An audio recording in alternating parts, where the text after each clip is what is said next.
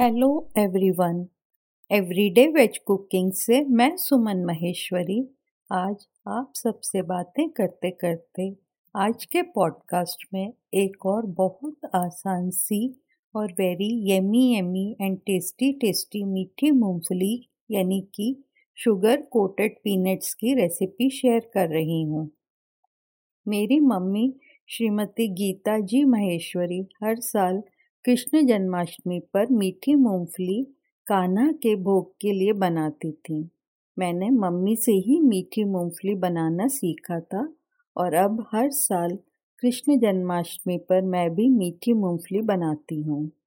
मैंने पंचामृत, धनिये की पंजीरी, खोए के पेड़े और मीठे गोंद का पॉडकास्ट भी शेयर किया है, आप सबने सुने होंगे। अगर नहीं सुने हो तो अब सुन लीजिएगा। आइए अब मीठी मूंगफली बनाते हैं। रेसिपी शुरू करने से पहले कुछ ज़रूरी बातें कर लेते हैं। मीठी मूंगफली बनाने के लिए हमें गाढ़ी चाशनी चाहिए, इसलिए यदि आप एक कप चीनी ले रहे हैं तो उसमें एक तिहाई कप यानी कि वन थर्ड कप पानी डालें।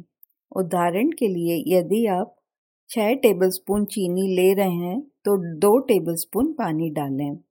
आइए अब आप सामग्री नोट कर लीजिए। आप लीजिए एक कप मूंगफली, आधा कप चीनी, दो टेबलस्पून पानी, चौथाई टीस्पून देसी घी। आइए अब आप बनाने का तरीका नोट कर लीजिए।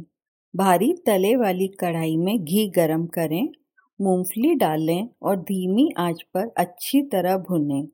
भुनने से मूंगफली का कच्चापन खत्म हो जाता है। भुनी हुई मूंगफली को एक प्लेट में निकाल दें। अब उसी कढ़ाई में चीनी और पानी मिलाएं और मध्यम आंच पर लगातार चलाते हुए चीनी घुलने तक पकाएं।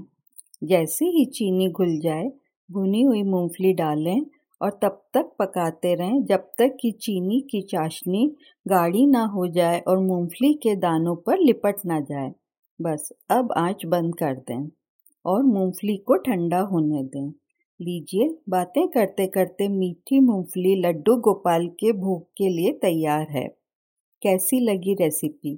बहुत आसान है ना? तो बस अब आप भी फटाफट मीठी मूंगफली लड्डू गोपाल के भोग के लिए बना लीजिए।